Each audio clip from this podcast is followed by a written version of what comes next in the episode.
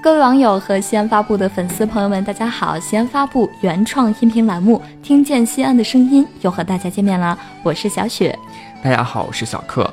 七月到，年终已至，下半年呢就正式开始了，我们也要迎来二十四节气的第十一个节气小暑了。嗯，但是对于夏天来说呢，小暑却是夏天的第五个节气，表示季夏时节的正式开始。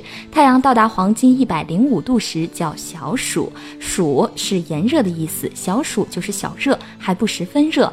天气开始炎热，但还没有到最热的时候，全国大部分地区都是基本符合的。当前呢，全国的农作物都进入了茁壮成长的阶段。《月令七十二候集解》中是这么说的：六月节，暑。热也，就热之中分为大小，月初为小，月中为大。今则热气有小也。小暑呢也有三候，分别是温风至、蟋蟀居雨、鹰始至。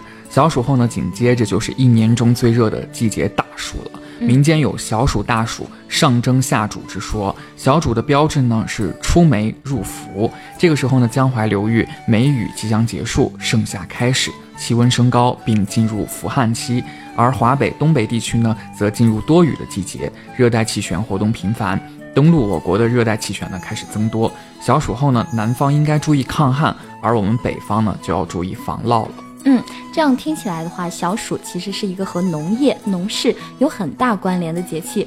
小暑前后，除东北与西北地区收割冬春小麦等作物之外呢，农业生产上主要就是忙着田间管理了。早稻处于灌浆后期，早熟品种大暑前就要成熟收获，要保持田间干干湿湿。中稻已拔节，进入孕穗期，应根据长势追施穗肥，促穗大力多。呃，单季晚稻呢正在分蘖，应及早施好分蘖肥。双晚秧苗要防治病虫，于栽秧前五到七天施足送嫁肥。嗯，小暑天气热，棉花整枝不停歇，这个时候呢，我国大部分棉区的棉花就开始结龄了。最生长的最为旺盛，在重施花龄肥的同时，要及时整枝打差。去老叶，以协调整株体内养分的分配，增强通风透光，改善群体小气候，减少雷凌的脱落。盛夏呢，高温呢是这个蚜虫啊、红蜘蛛等多害虫的这个盛发的季节。这个时候，防治病虫呢是田间管理上的重要环节。嗯，突然感觉我俩像是在农业频道主持节目啊。那因为小暑节气每年都在农历的六月六前后，所以六月六这一天，因为气候、社会风俗等多种。原因自古以来就有了很多的传说故事啊。下面我和小克就给大家集中介绍一下。首先呢，相传这天是龙宫晒龙袍的日子，因为这一天为一年中气温最高、日照时间最长、阳光辐射最强的日子，所以家家户户都会不约而同的选择这一天晒服，就是把存放在箱柜里的衣服晾到外面接受阳光的暴晒，以去潮、去湿、防霉防蛀。此外，民间还说六月六白锁子撂上屋。相传呢，天上的牛郎星和织女星被银河分割在两岸，一年中也就只有七月初七七夕那一天才可以相会。但是在他们中间却横阻着一条银河，又没有渡船，怎么办呢？所以六月六这一天，天下的儿童呢都要将端午节戴在手上、脚上的这个白锁子撂上屋，让喜鹊。闲去，在银河上架起一座像彩虹一样美丽的桥，以便牛郎和织女相会。看来这个七夕啊，已经进入倒计时了。对，好浪漫呀！此外，还有一个传说故事呢。古人还相传，六月六这一天是小白龙回家的日子。嗯，因为小白龙犯了天条，被龙王父亲囚禁在很远的一个小岛上，失去了行动自由。唯有六月六这一天，龙王恩准其回家探母。小白龙由于探母心切。所以一路上昼夜兼程，带来了惊雷闪电、狂风暴雨。那到了小暑呢，离伏日也就不远了。古人说“伏”是引伏必胜暑的意思。伏日祭祀，远在先秦时期就有记录。古书上说呢，伏日所祭，其炎其地炎帝。其神祝融，炎帝传说呢是太阳神，祝融呢则是炎帝的玄孙火神。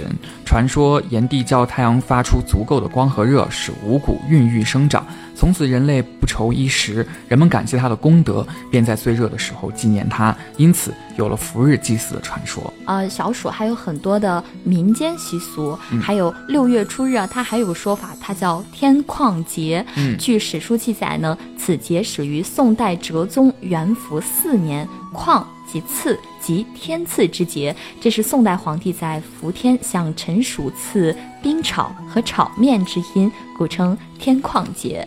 对这个冰炒的这个炒，其实也就是面的意思啊。嗯，那小暑到呢，即将入伏，民间有头伏萝卜、二伏菜、三伏还能种荞麦，头伏饺子、二伏面、三伏烙饼摊鸡蛋的说法。那个头伏呢，吃饺子是传统习俗。伏日人们呢，食欲不振，往往比日常要消瘦一些，俗谓之苦夏。而饺子呢，在传统习俗里正是开胃解馋的食物。嗯，呃，不过我听说啊，山东有的地方是吃黄瓜和煮鸡蛋来治苦夏的。入伏的早晨吃鸡蛋，不吃别的食物。徐州人呢，入伏吃羊肉，称为吃伏羊。这种习俗据说可以上溯到尧舜时期，在民间有彭城伏羊一碗汤，不用神医开药方之说法。对，此外呢，我国部分地区还有伏日吃面的习俗，至少三国时期就已经开始了这个习俗。《魏氏春秋》当时就记载说，伏日食汤饼，取经试汗，面色皎然。这个里面的这个汤饼其实就是热汤面的意思。那《荆楚岁时记》当中也记载，六月伏日食汤饼。嗯，这个可能就跟我国这个古代的文化相关啊。我们现在所说的面呢，其实当时人们是把它叫为饼。对，嗯嗯。最后呢，又到了养生时间了。小暑这个重要节气，养生当然也不能忘。小暑是人体阳气最旺盛的时候，春夏养阳，所以人们在工作劳动之时要注意劳逸结合，保护人体的阳气。炎热的气候，由于出汗多、消耗大，再加之劳累，人们更不不。能忽略对身体的养护。热在三伏，小暑正是进入伏天的开始，伏忌伏藏的意思，所以人们应当少外出以避暑气。民间度过伏天的办法呢，就是吃清凉消暑的食品。俗话说呢，头伏饺子，二伏面啊，三伏烙饼摊鸡蛋。刚才也说到了，这种吃法呢，便是为了使身体多出汗，排出体内的各种毒素。嗯啊，另外天气热的时候还要喝粥，用荷叶、土茯苓、边豆、薏米、猪苓、泽泻、木棉花等材料熬成的消暑汤或粥。或或甜或咸，非常适合此节气食用。多吃水果也有益防暑，但是呢，水果却是不可食用过量的，以免增加肠胃负担，严重的会造成腹泻。那民间还有“冬不坐石，夏不坐木”的说法哦。暑过后呢，气温高，湿度大，久置露天里的这个木料，如这个椅凳等啊，经过露的打湿。含水的成分比较多，所以呢，表面上看去是干的，可是经过太阳一晒，温度升高，便会向外散发潮气，在上面坐久了，能诱发痔疮、风湿和关节炎等疾病。所以，尤其是中老年人一定注意啊！你在去公园的时候，不要长时间坐在露天放置的木料上。嗯，这是小克给粉丝们的温馨提示哈。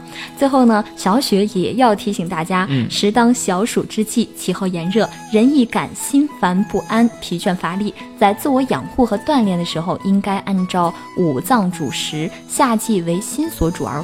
固护心阳哦，平心静气，确保心脏机能的旺盛，以符合春夏养阳之原则。那夏天来了，金山避暑呢是很多市民周末的选择。所以，我们西安发布寻找西安的声音活动又收到了什么投稿呢？呃，网友潇潇就向我们提供了一段秦岭深处山歌的声音，我们一起来听一听。